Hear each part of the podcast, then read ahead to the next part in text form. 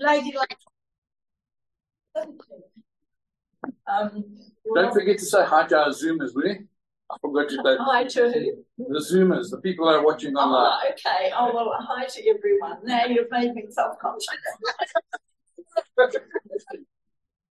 Look, I'll just pray over the word. Robin last week said that you were struggling with the word, and I had that for the last fortnight when I was asked to share, and I was in the wrong the wrong area, and the Lord changed it.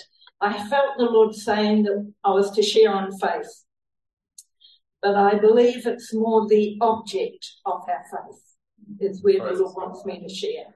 You know, New Age will say, oh, have faith, just have faith.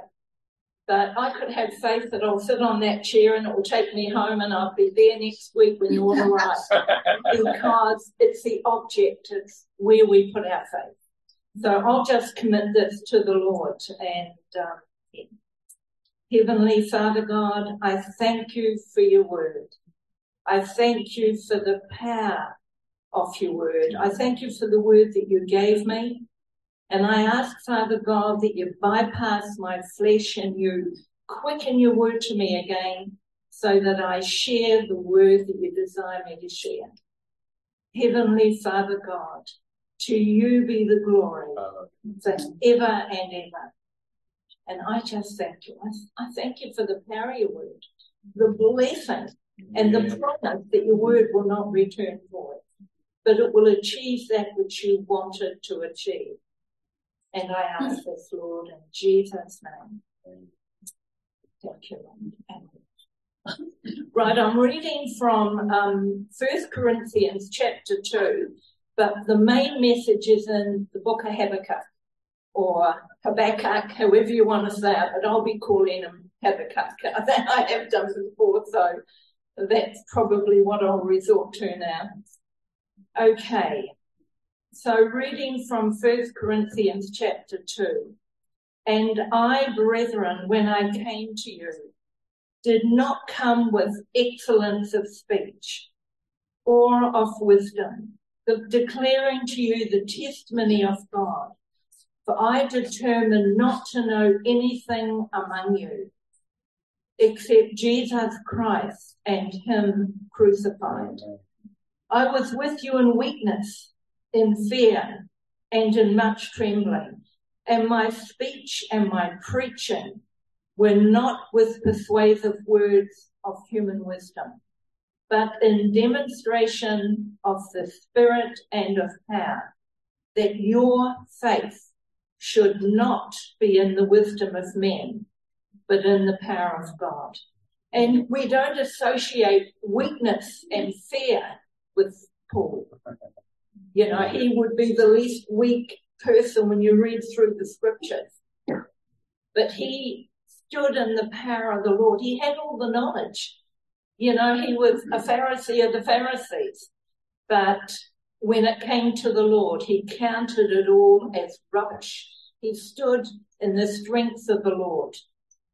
And it goes on in verse 6. However, we speak wisdom among those who are mature, yet not the wisdom of this age, nor of the rulers of this age. And I love this, who are coming to nothing. Amen. That's what the word says Amen. about world rulers. They're coming to nothing. And he goes on in verse 7 But we speak the wisdom of God in a mystery, the hidden wisdom which God ordained before the ages for our glory, which none of the rulers of this age knew. For had they known, they would not have crucified the Lord of glory. They blew a big time as usual. The enemy of our souls always overplays his hand Amen. because he doesn't know the beginning from the end. Only the Lord knows that. And what's repeatedly been coming through for quite a while now, um, it's coming from different sources, so you take notice. And what it is that our enemy, I don't even want to mention his name, we all know who he is, and he doesn't deserve to get his name mentioned. in a place where we're here to worship the Lord. We're here to give glory to the Lord Jesus Christ. But he's not, he can't create. He's not a creator. He only copies what the Lord does. He can't create. And I love that. And that's come through repeatedly. Now, I guess the message in one, one verse is this. And it's in 2 Corinthians 5 verse 7. For we walk by faith, not by sight.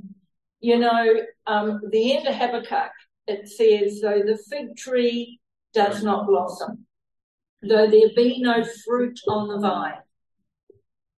Remember that? Though the olive fails, though the, the fields yield no fruit, though the flock be cut off from the stall, yet will I rejoice in the Lord. I will joy in the God of my salvation. And we can praise God in the good times, but we come to know Him in the bad times, in the hard times.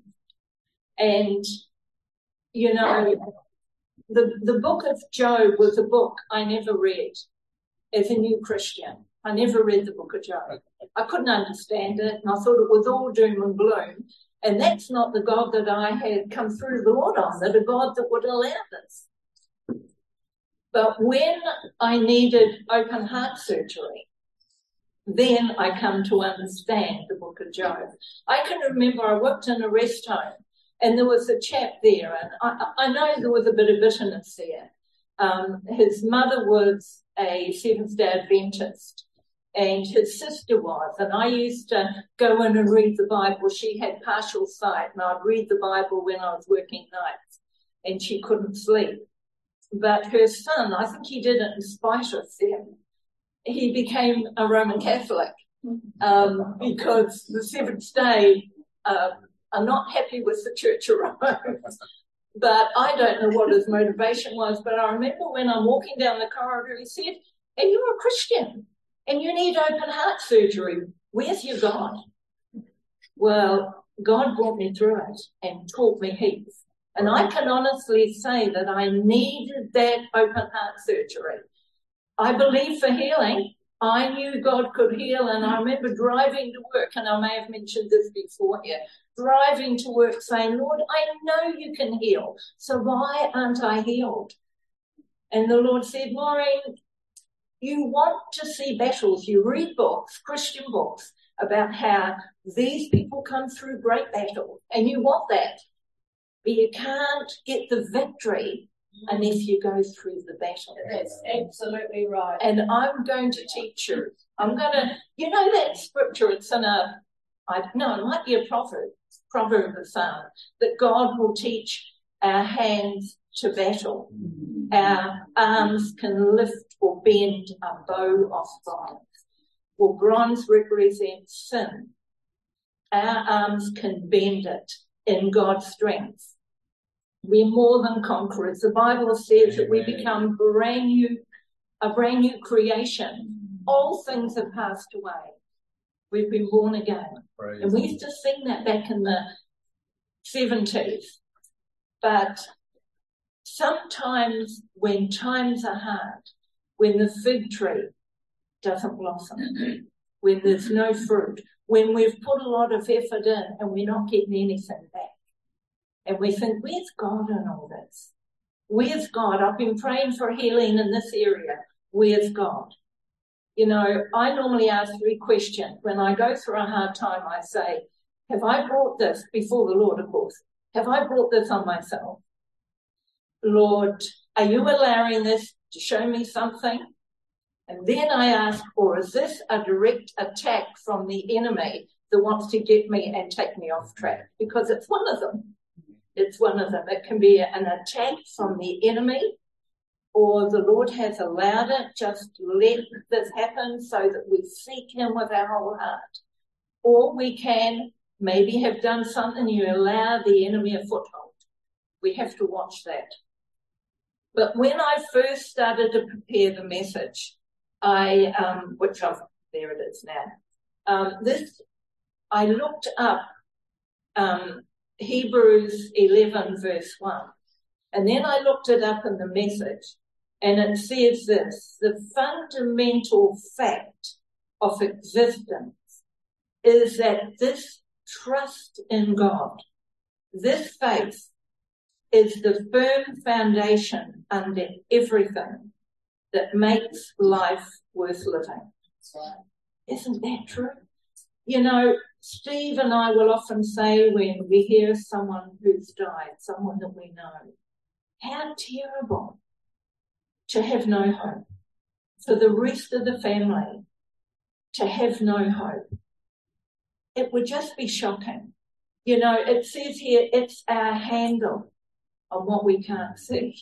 Mm-hmm. It's a handle. But we walk by faith, not by sight. Mm-hmm. Now, in the book of Habakkuk, and I did a wee bit of background to him, it was during a time of moral and political confusion that the Lord raised up Habakkuk. You know, similar to what we're living in now, really. Moral and political confusion. And like Habakkuk, we see injustice all around us and we wonder why. And Habakkuk wondered why. And I'll be reading quite a bit and I will keep my eye on the time. Um, it says it right at the beginning, the burden which the prophet Habakkuk saw. And he said, O Lord, how long shall I cry? And you will not hear. Even cry out to you violence, and you will not save. Why do you show me this iniquity? And you cause me to see trouble. For plundering and violence are before me. There is strife and contention arises. Therefore the law is powerless and justice never goes forth. For the wicked surround the righteous. Therefore, perverse judgment proceeds. And that was the cry of Habakkuk's heart. Now, I don't know about you, but there's a lot of people out there that have obeyed what they were told to do and it hasn't worked for them and they're suffering. And it's like, well, what can we do about it now? And it's like people are saying, just get over it. Just, you know, we're, we're in a new day here. So just pick yourselves up. The past is the past and just get over it. And I'm talking about the last three years. Now, I'm not talking about what Steve and I are going through, but every day or every week you hear about people that are suffering. They're suffering with ill health. They're suffering because someone died and they're wanting to find out the truth and they're desperate. But the sources of truth, those that know, are being silenced or they won't be able to practice in their field. And so Habakkuk was living in a time like that where morality was gone. There was no, you know, it's the truth that only God can give. And we can all remember a certain politician who said, we are your only source of truth. And I'm sure every single one of us at that point said, you're not my truth. Here's my truth. This is my truth. Because only God has truth. And we need to seek him. And here's the Lord's reply. He says to Habakkuk, look among the nation and watch. For I will work a work in your days, which you would not believe, even though it were told to. Now, I went and took this bookmark out, but I do want to find, and I, I've still got it there, scripture. And the Lord had laid this on my heart before I read that. I have not seen, nor ear heard, nor have entered into the heart of man the things which God hath prepared for those who love him. We can't comprehend what God's going to do in every single life in this room. We can't comprehend it. It would blow our mind. And here the Lord is saying, For I'll work a work in, the, in your days which you would not believe, though it were told you. And who's God going to use? He's going to use you and me. He's going to use us to do his work. And that's where the excitement is. The excitement is, is not just giving your life to the Lord. I love what Ray Comfort says, and I probably share this far too much, and forgive me if I've shared it before, but he said, when you become a Christian, you often think you're in a cruise ship and you're heading to heaven. You're not. You're in a battleship and your guns are aimed at the very gates of hell. And that's our position. Yes. And yes. it's a battle, and we're yes. in it to do battle, but not in mm. our strength. Yes. Not in our strength, in His strength. And the Lord says, For indeed I am raising up the Chaldeans. Now that horrified Habakkuk. The mm. Chaldeans were a fierce, horrible group of people. And it says here, they are a bitter and hasty nation they march through the breadth of the earth. This is interesting to possess dwelling places that are not theirs. We know that there are plans afoot all over the world to get people off their land, to get farmers off their land, and not only farmers, but to get people out of their homes. And we won't go down that track, but when you open your eyes, you'll see that that's what the plans are. And it says they are terrible and dreadful. Their judgment and their dignity proceed from themselves. Well, I know my judgment is not good. My judgment, the best, the best decision I've made was to follow the Lord. Amen. And I found that if I rely on my own judgment, I'll muck it up every time. And these people, their dignity and their, their judgment proceed from themselves. Their horses also are swifter than leopards and more fierce than evening wolves. Their chargers charge ahead. Their cavalry comes from afar. In other words, they've got all the wealth they need. So what can mere ordinary people do? Against them with all their money? And the answer is absolutely nothing. But if those mere ordinary people have God, that's all you need. Amen. It says here, and I, I laughed when I read this, they fly as the eagle that hastens to eat. You know what I saw? I saw all the jet planes, the private jet planes going to Davos for their world conferences to plan and eat their sumptuous meals and plan how they can tell us to eat buns.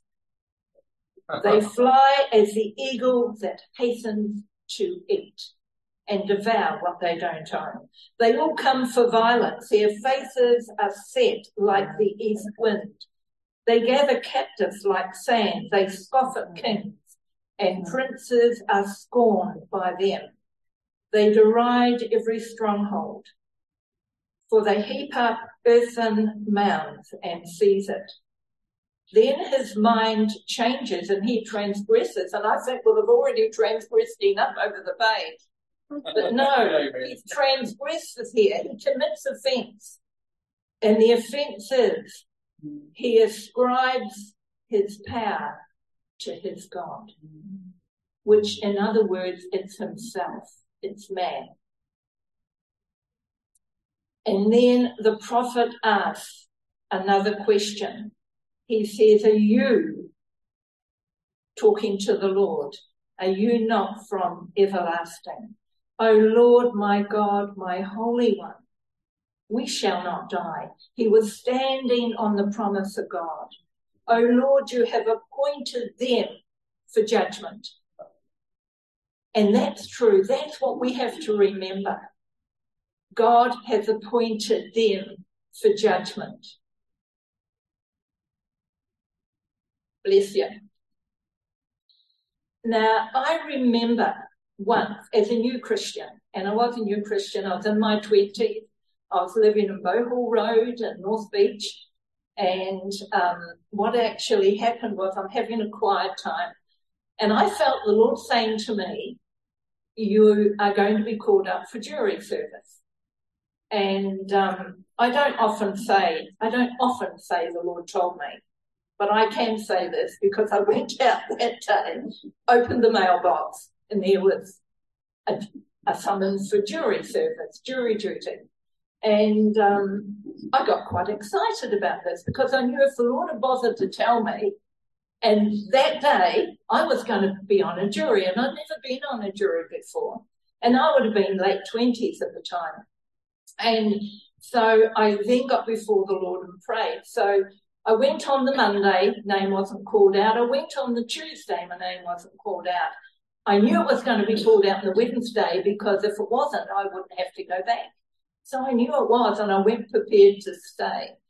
And um, it was the case of a rape of a young girl in her own home from a um, someone who was living there. And as I'm standing there and the names have been called out, and this is what I love about the Lord. He's in every situation. And he said, watch as the names get called up. And every woman that was called up was asked to step down. But one elderly woman came up and she kept her head down. She was very shy and they let her sit. They couldn't be too obvious, could they? So they let her sit down. And then a younger woman came up and she had her head down and they let her sit. And the Lord said, Are you seeing what they're doing? When you go up there, keep your head down and don't look at them.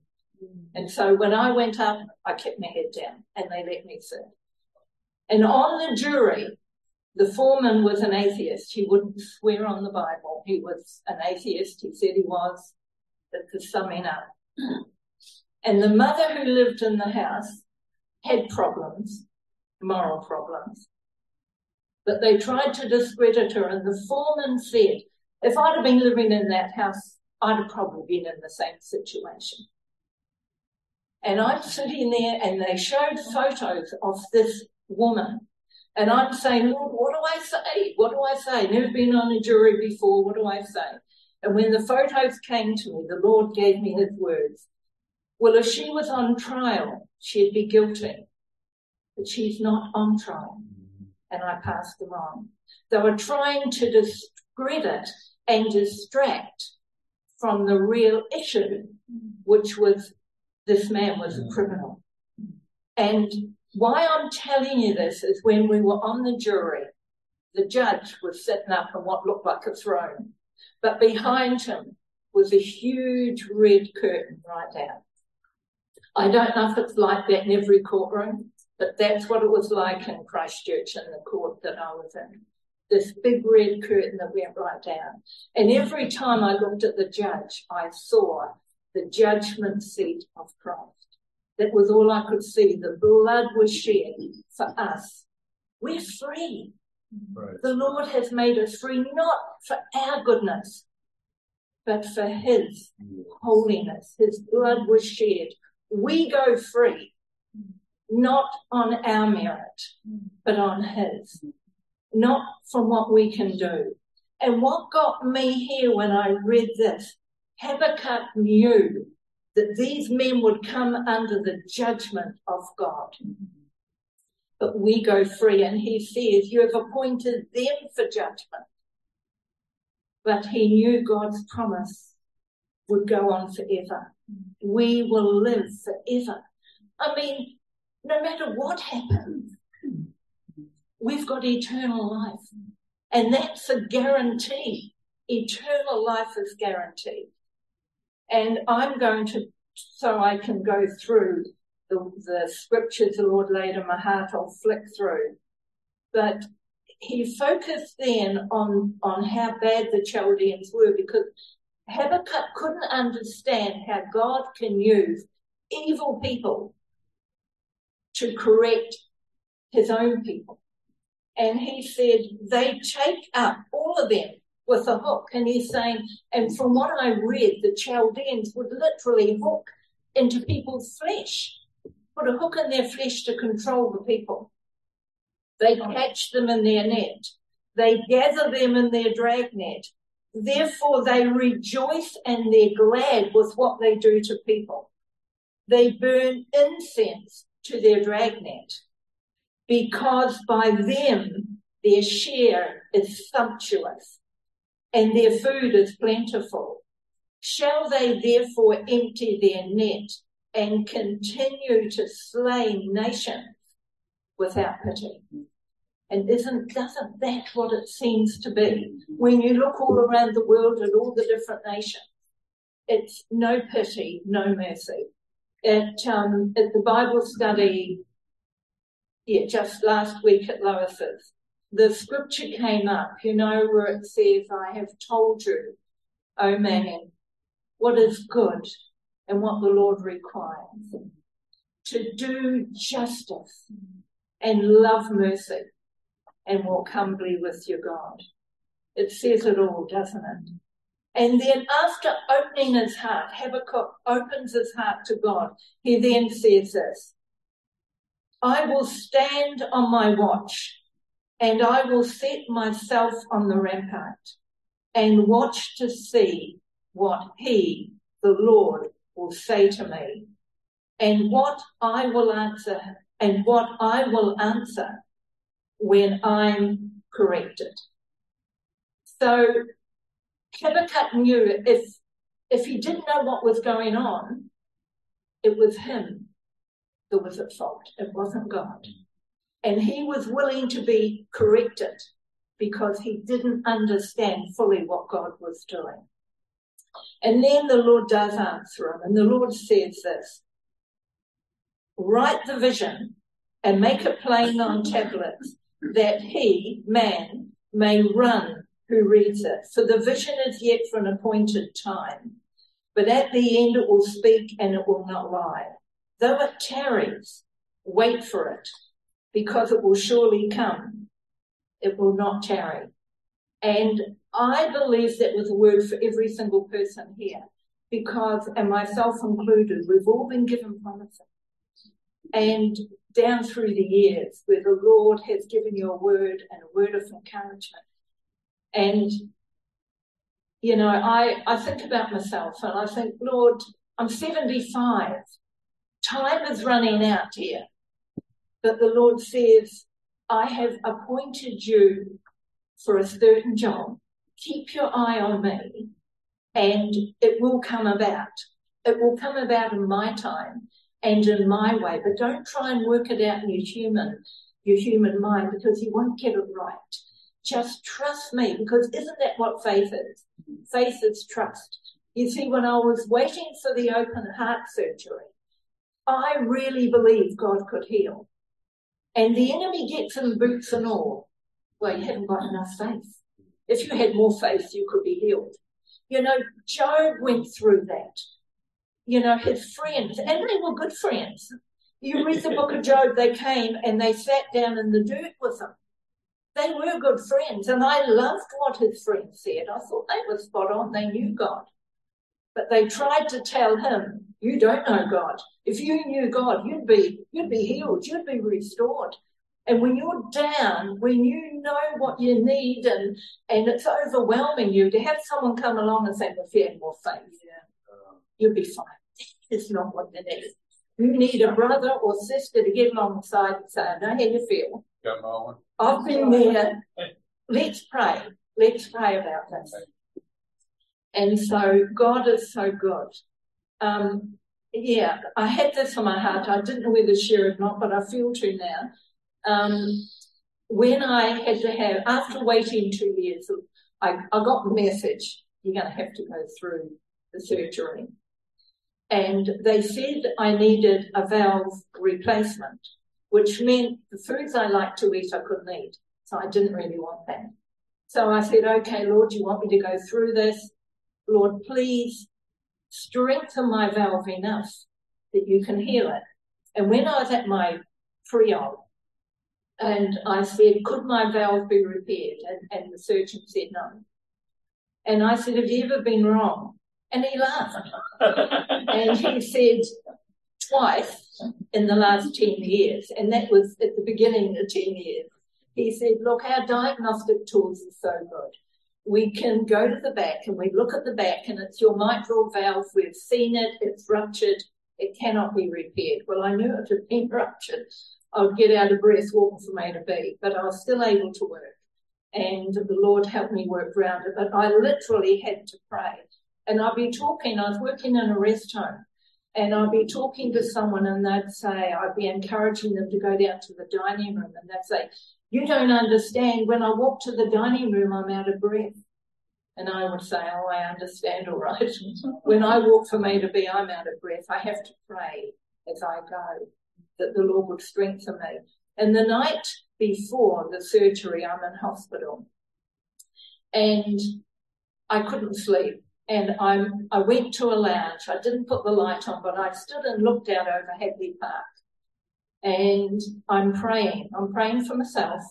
I'm praying for the family. And I'm praying for the surgeon. praying for him, Lord, guide his hand. And I just surrendered everything to the Lord. You know that your heart is going to be out of your body and you're going to be on life support. And if you think about it in the flesh, it's not good. On the way to the hospital, Steve was driving and my mind was going on the surgery and the Lord rebuked me. He had given me a word that, that morning. And the Lord rebuked, and it was a clear rebuke. He said, You can't focus on the problem and focus on my promise. Choose where your focus is going to be. And I had to forget about the surgery. I had to put that right out of my mind. That was God's problem, not mine. And you know, this last year, the Lord's been laying on my heart that I am His responsibility. My responsibility is to obey Him. But my life is His responsibility. And isn't that faith? Faith is knowing that God has us in His hand and that He loves us more than we even love ourselves. And he loves our children more than we do. he, he loves our family more than, and we can't mm-hmm. grasp that. And so he is going to do everything, even when something doesn't look favorable. He's going to bring something beautiful out of it. And what they we, they did at the when I went that day to go into hospital, they teach you and tell you what's going to happen after surgery. And they took us to an area and they said the day after your surgery, you're going to walk down here and down that corridor. And there was every so many feet, there was a heart, stations of a heart. And the first day you got to walk to one, and the second day you walk to two, and you're on a high frame because you literally can't walk. And then you walk to three, and then you walk to four, and so when I came out of that lounge, the Lord said, I want you to go around and pray around where you're going to be walking in a couple of days. And so I went round and I hand on the rail and I prayed for strength as I went all around. And when I woke up, my daughter was there and Steve was there and when I came up out of the anaesthetic. And for anyone who's had major surgery, you'll know this feeling I had no strength for my body. I felt like I was made of rubber. And they take you out and they walk you and, you know, I'm holding on to, um, to two nurses. One of them said, come on, I'll take you out. I said, no, you, you can't hold me. And yes, I can. No, you can't. I need two of you. And so I had the two of them. And then when I'm on the chair, I wanted back into bed. I also wanted the sides up because I'd looked after people um, who'd had one man in particular who'd fallen out of bed because he'd had surgery and the sides weren't up and he had brain damage. And so I knew I was so weak, I couldn't even put my hand up and stop myself if I fell out of bed. And I'm saying to the nurses, put the sides up. When I came out of the anaesthetic, I still had the um, life supporter and I'm pointing to take it out, and I wouldn't stop until they removed it. and I wanted into bed, and you could see, uh, you know, I knew what they were thinking, but I also know it's a squeaky wheel gets the oil. Amen. So I kept on. And I'm uh, the day after the surgery, I'm on the high frame, and I walked to one, and then I walked to two, and that day I walked round the lot. Wow, and the nurse that was on duty the day I was coming out, the one that I was probably giving a hard time, she walked in, she went, Oh, Mrs. Brody, I thought you were going to give us trouble. And, and I laughed and I said, and I thought you were going to give me trouble. But you see, God overruled. Amen. He will strengthen us physically and spiritually Amen. because that's the God we serve. All he's wanting is a surrender to him and an absolute trust. And so I want to get to the wicked. I don't want to get to the wicked. I want to understand. But the Lord is saying he is a proud man and he doesn't stay at home. In other words, he's minding everyone else's business but what he should. It says here, he enlarges his desire as hell. That's what it's saying here. He is like death and he cannot be satisfied. He gathers to himself all nations and heaps up for himself all peoples. This is about those that want to control the world. Now, we know the plans afoot are for a one world government, and I make no excuse in saying that I followed Barry Smith. Amen. I used every time he came, I would be there. I'd be in his meetings. The presence of the Lord was there. And I now say, Lord, thank you for your warning. Thank you for your grace. Thank you for giving us insight. And I'm surprised that a lot of people I knew that would go to hear Barry Smith walked away and are not aware, they're not looking. We were warned back then. Let's open our eyes. Mm-hmm. Not that we should be getting angry and because the battle belongs to the Lord. Mm-hmm. Now I'm talking to myself here, not that we should be getting angry. I think I can get angrier the most. And I have to constantly come before the Lord and say, Lord, it's your battle. It's not mine. But the, the book of Habakkuk, and Habakkuk is saying, you know, I can't understand, Lord, why you're allowing the injustice and you say you're going to sort it out. I, I don't understand that. I need to pick up 12 and it says this, woe to him who builds a town with bloodshed, who establishes a city by iniquity. When I read that, I see the abortion issue. We had a guy come and stay with us in Timaru and he had, he was an AOG pastor somewhere in America and I'd forgotten his name. I had his book, but unfortunately I've, I've yeah, I don't know where it is now. It might be lost or given away. And he's, he was at his father's funeral and he said on the way home in the train, the Lord said, I'm going to give you a word that's going to change you totally. I'm going to give you a word that will actually alter your, your ministry. And he gave him a word on the abortion issue and how he will judge the nations according to what nations do regarding the unborn child. And so he wrote a book, The Cry of the Innocent. And he said the Lord showed him because it's right, it's in the Bible and I haven't got the scriptures in front of me, but the shedding of innocent blood, God will judge the nation. But our blood's not innocent. The only innocent blood is the unborn child and God will judge nations on the innocent blood.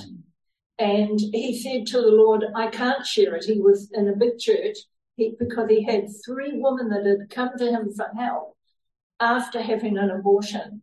And he said, I'd led them through, I told them there is forgiveness, there is restoration, there is, you know, it, when you become a Christian, it's just as if you never sinned.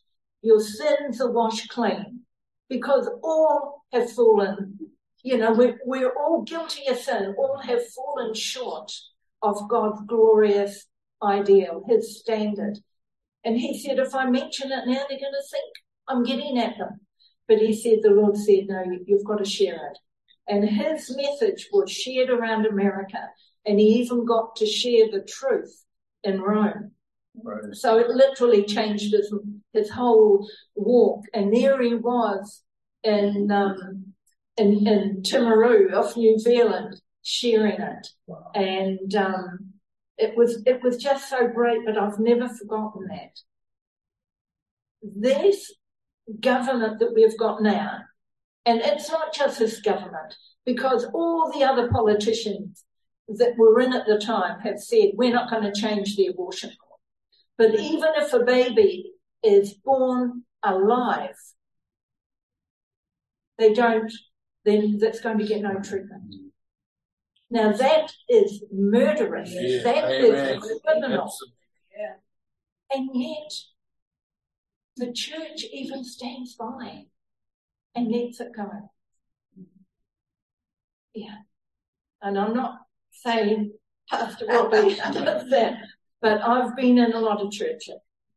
And it's basically, it's like, well, it's a woman's choice. No, it isn't. Life comes from God. All life is precious and valued. And we are important to the Lord. And then I get on to three, and I'm going to just flick through it. This is the prayer of Habakkuk, the prophet. At the beginning, it's a prayer of Habakkuk, and it was a burden. Now it's a song. Chapter three is a song where he's singing to the Lord. And I'm going to, because of time, and I must finish, he, he's remembering how they were led through. Well, I believe when I looked at it, how they were rescued in the book of Exodus, how they were they were led through, and the the waves stood up, and uh-huh. you took your people through, and you weren't angry with the landlord. You know those things that happened, You weren't angry with the land. You were angry with the people, but you rescued your people. And without reading it out, he says in verse seven, "I saw the tents of Cushan in affliction." The curtains of the land of Midian trembled. Now, we need to seek the Lord while he may be found. We need to call upon him while he was near, while he is near. Let the wicked forsake his ways and the unrighteous man his thoughts. That, I believe, is the word that the Lord is laying on the heart of every single person. And so Habakkuk is singing to the Lord. And then it says here, a hymn of faith, verse 17. Though the fig tree may not blossom, nor fruit be on the vine, though the labor of the olives may fail, and the, the fields yield no food. Though the flock may be cut off from the fold, and there be no herd in the stalls, yet will I rejoice in the Lord. I will joy in the God of my salvation. You know, in, in Proverbs it says, hope deferred makes the heart sick. And isn't that true? When what you've believed God for doesn't come about in your time, you feel sick. But we shouldn't. Because gonna, God's going to bring it out about in His time. Yes. And write the vision God's given you and write it down in your word. Tuck it away. Keep bringing it back before the Lord because He's going to bring it about. Now, verse 19, the last verse. While I was waiting for a scripture, and if any of you are going through a hard time, ask the Lord to give you His promise, His word. And the Lord gave me this. The Lord God is my strength. He will make my feet like deer's feet. He will make me walk on my high hills. Now I was reading from the Amplified and I can't remember exactly how it went, but I had an Amplified at the time. And it was words to the effect, He will make me walk on my places of difficulty.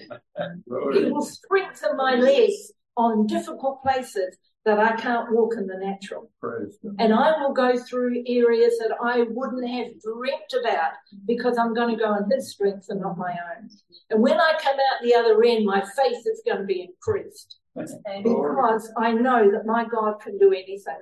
And I wasn't going to share this, but um, yeah, I have to. It's just before Psalms. It's the book of Job.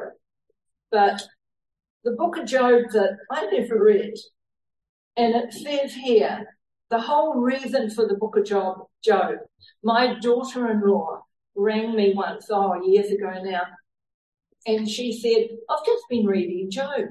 how could God send all that to Job? You know, what sort of God is he that would allow that to happen? And I read this one verse to her. It's in the very last chapter. And Job says in verse 5 I have heard it of you by the hearing of the ear, but now my eye sees you. Therefore I abhor myself and repent in dust and ashes. You see, when you go through a hard time, you see God. And He's in there with you because you've got no other distractions. because it's what you're going through when your life hangs in the balance or someone that you love. You've got no distraction. It's you and God. And I now can thank the Lord because I know I needed that. I was a Christian. I've been a Christian for my 20s. And there I was. I was in my late 50s. I was 59. And they didn't want to do the surgery. They said I was too young. At 59, I thought I was I was old. I now at 75 can look back and think, yeah, I was young at 59. It's all relative, isn't it? How old you are. But here is the final word that the Lord wanted me to finish on. This is, I promise, my final word, or God's final word here today. And it's in Isaiah. We all know it. Isaiah 14, verse 29. He gives power to the weak and to those who have no might. He increases strength. Even the youth shall faint and be weary, and young men shall utterly fall. But those who wait on the Lord shall renew their strength. They shall mount up with wings like eagles. They shall run and not be weary. They shall walk and not faint. Now that's a promise from God, but it's only a promise for those that wait on the Lord. Amen.